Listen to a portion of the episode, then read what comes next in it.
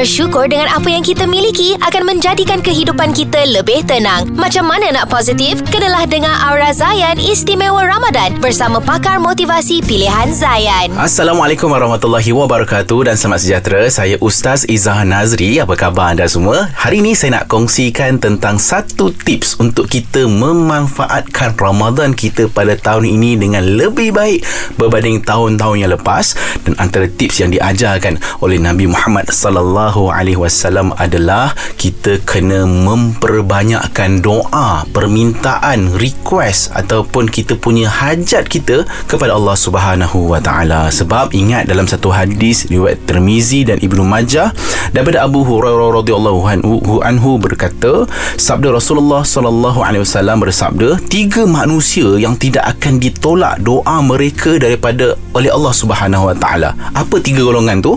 Yang pertama adalah orang yang berpuasa sehinggalah ia berbuka. Yang kedua imam ataupun pemimpin yang adil dan yang ketiga doa orang yang dizalimi. So doa orang yang berbuka selagi kita masih berpuasa belum berbuka lagi itu adalah tempoh di mana doa kita dimakbulkan dan saya nak sarankan kepada semua lagi 10 minit sebelum berbuka jangan buat apa-apa.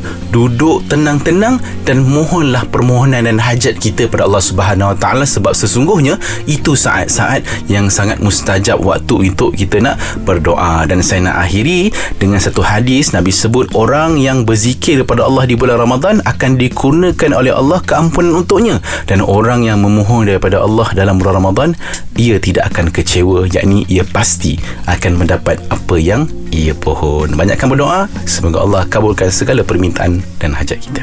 Syukur Alhamdulillah. Semoga apa yang disampaikan memberi manfaat kepada kita bersama. Jangan lupa Aura Zayan Istimewa Ramadan di Zayan Pagi. Zayan, destinasi nasyid anda.